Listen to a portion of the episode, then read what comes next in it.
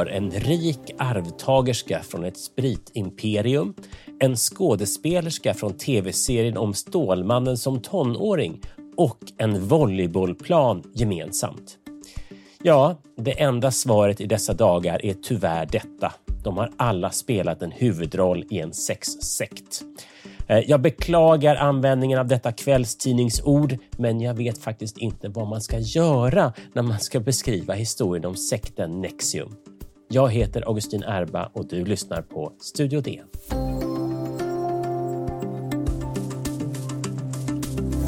Det lät ju som en tv-serie när jag berättade vad dagens avsnitt ska handla om. Och denna fruktansvärda historia som ni snart ska få höra allt om har ja, förstås redan blivit tv-serie. Det är ju trots allt 2020. Jag säger välkommen till DNs reporter Evelyn Jones som har skrivit för Dagens Nyheter om Nexium. Hej och tack. Evelyn, innan vi går över till den här sekten så måste jag bara eh, berätta för DNs eh, lyssnare här att du inte alls är i Sverige utan du är i Oxford på ett väldigt fint stipendium. Precis, det är jag faktiskt. Och hur trivs du i Oxford? Um, det är väl, en väldigt härlig, ett väldigt härligt ställe. Nu eh, trots eh, att i dessa tider är det väl inte som, så som det brukar vara, så är det ändå härligt att vara i Englands akademis högborg. Ja, jag, jag, det är sällan som jag blir avundsjuk på mina kollegor, men när jag hörde att du skulle till Oxford, då blev jag avundsjuk. Ja, men, nu, men, men, nu till dagens ämne, eh, Nexium. Ska vi ta det från början, Evelyn? Vad är Nexium för någonting? Ja, vad är Nexium? Det är ju en snårig historia får man ändå säga. Nexium är då en grupp som började som en, en självhjälpsgrupp kan man väl säga på något sätt. Ehm, de säljer ganska dy, eller sålde ganska dyra utbildningar till bland annat eh, typ chefer, att de skulle bli bättre att man skulle kunna bli bättre chefer, att man skulle kunna utveckla sig själv och eh, på pappret liksom, ja men en, en, en grupp för självutveckling. Eh, men sen så blev ju det här någonting annat eh, ju längre tiden gick. Ehm, jag pratade ju med en, eller två av dem som var med i den här eh, sekten. Ehm, Sarah Edmonds han är en av dem som också var med och liksom eh, spräckte den här gruppen och berättade vad, vad som pågick egentligen. Hon berättade då att det fanns ganska mycket varningssignaler väldigt tidigt, men att man liksom lärde sig i den här gruppen att man skulle utvecklas som person och därför så skulle man liksom inte ta fasta på sina egna instinkter, utan ifall man var rädd så skulle man liksom trycka bort det, för då, man skulle inte vara ett offer och så vidare. Vänta, om jag förstår det här rätt så är det liksom, så att jag går alltså med i sekten för att jag vill bli en bättre människa. Och sen mm. så när då jag blir uppmanad att göra någonting eller säga någonting eller vara med på någonting som jag då tycker känns jobbigt eller dåligt, då är det liksom ett tecken på att jag inte är en bra människa ännu, utan att jag behöver liksom utvecklas. Har jag förstått det Exakt, att du behöver fler, du behöver fler, och, Eh, du behöver fler kurser, du behöver komma längre för att du är, upp, du är uppenbarligen inte den här människan du skulle kunna vara om du är rädd för de här sakerna som du uppmanas att göra. Men jag måste också fråga, för att eh, som jag nämnde här i inledningen, så, så eh, sådana här sekter är ju inte gratis att starta från början. Eh, det fanns en rik arvtagerska som också var någon slags, eh, hade någon slags inblandning i sekten. Kan du berätta lite grann om vem det var? Ja, exakt. Det var ju då um, två, två systrar, Bronfman-systrarna, som, um, som, som då har mycket pengar efter sin uh, far. Som, um, han håller på med sprit på något sätt. Ja, Seagrams tror jag det, det, var den här jättestora spritkoncernen då som är alltså Exakt. alltså jättestor. Ja. ja, och de gick ju in då i den här gruppen och, och la in extremt mycket pengar i i den här äh, sekten då. Som, äh, anledningen till att jag har lite svårt att kalla det för sekt är för att de så länge inte kallade sig för, för en sekt utan för en liksom, organisation. Så det är, det är liksom de senaste åren som, som det verkligen har kommit fram att det, det är på alla sätt liksom en sektliknande organisation. Även om det inte finns, det fanns ju ingen religion eller något sånt där. Eh, utan bara den här Keith Ranieri's eh, som var grundaren, hans liksom lära. Det, det som är lite spännande här är att det är liksom inte en, en, en religiös sekt, utan det är liksom en, en självhjälpssekt på ett konstigt sätt. Liksom. Ja. Och, hur länge, hur, och hur länge har den här sekten liksom funnits? Ja, men jättelänge, sen, jättelänge men mitt, sen mitten på 90-talet när han då grundade den här, den här gruppen. Om man, om man ska förklara lite mer då vad, vad gruppens, liksom, vad det konstiga var från början, eller vad man ska säga, det som folk som gick in i den här säger är att de man, ganska, man skulle liksom stiga i, i graderna. Så det, sådana saker som de gjorde som man, man väl själv kan tycka att det är lite sektliknande är liksom att de hade sjalar de skulle ha på sig. Och så fort, när man kom till nästa nivå, vilket då också kostade jättemycket pengar, då fick man liksom en ny färg eh, på sin sjal till en stor ceremoni och så vidare. Ja, men det är ungefär som, som graderingen inom karate eller, Precis, eller inom exakt. Eh, militären. Och så. Ja. ja men det, ja. men eh, nu har du ju ändå dragit några saker som att det var jättedyrt, man skulle stiga i graderna. Det fanns eh, en, en, två rika arvtagerskor till och med eh, bakom detta. Men eh, det här gick överstyr på ett sätt som man inte kunde förutsäga och vi ska lyssna på en skådespelerska, India Oxenberg, och höra vad hon har att säga. was a trap. And it was a ploy for Keith to enslave women for his own sexual desires. The relationship took a different turn and became sexual when I was commanded to do a seduction assignment. That was the beginning of continual sexual abuse. And I didn't see it as that at the time. Hon, fick, hon berättar här hur hon fick någon slags sexuppdrag och att det blev starten på ganska fruktansvärda saker. Och vi ska snart reda ut om man får göra sånt här ostraffat. Spoiler, det får man inte. Vi är strax tillbaka.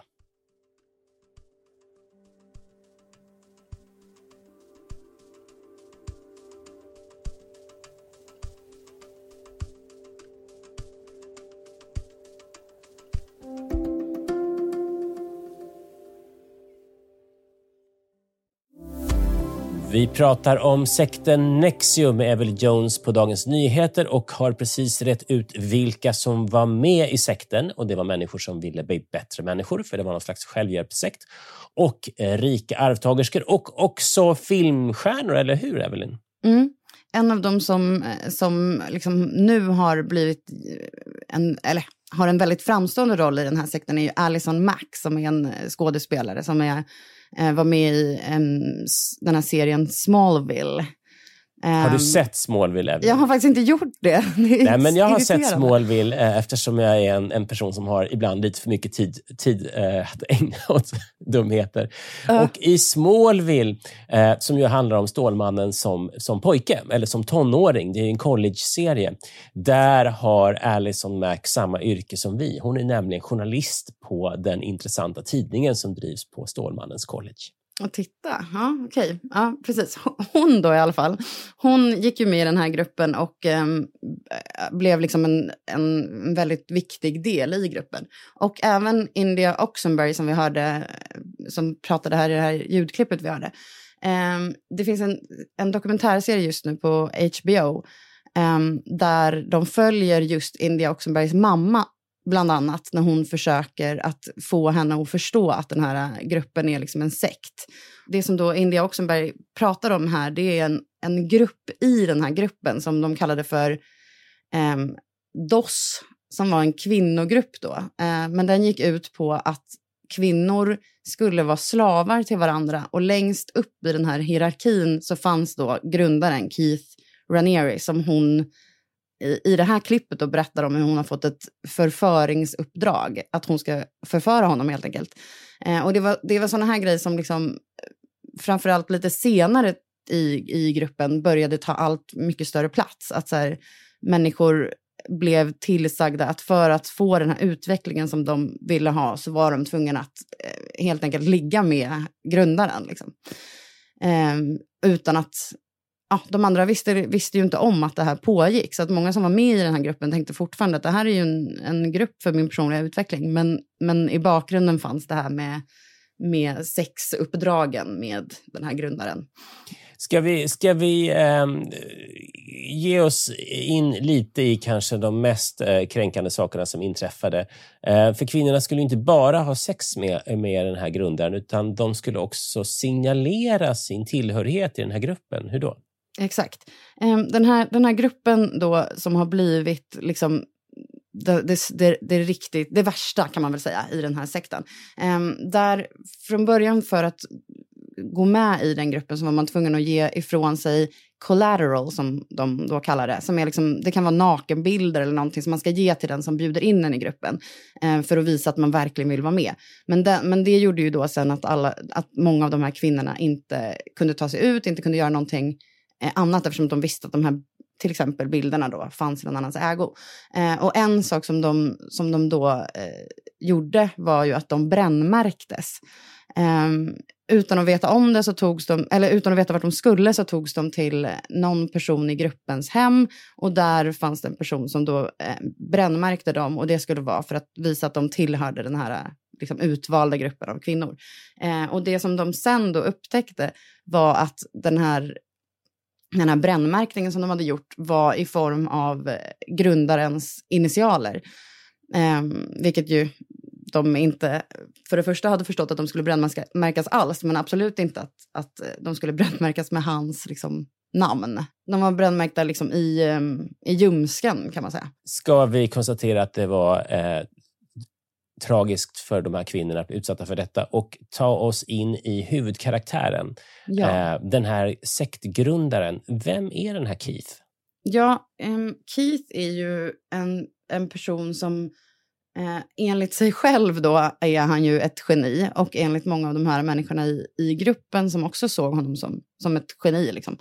Eh, han startade då Nexium på, på 90-talet eh, och innan det kom han ifrån ett ganska framgångsrikt men, eh, företag som han själv också hade grundat men som också liksom åkte dit på att eh, vara någon slags pyramidspel, vilket senare Nexium också förutom att vara en sexsekt, tycktes också vara liksom ett pyramidspel.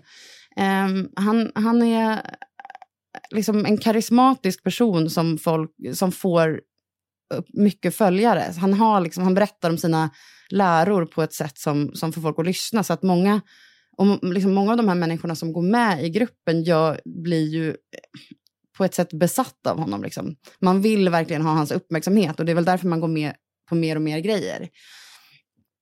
Um, och han själv liksom vill gärna berätta om en, vilken ödmjuk person han är. Jag, jag pratade innan om de här eh, banden de hade runt, runt halsen och han hade ett vitt band för att signalera att han var en liksom ödmjuk tjänare typ till, till de som var med i gruppen.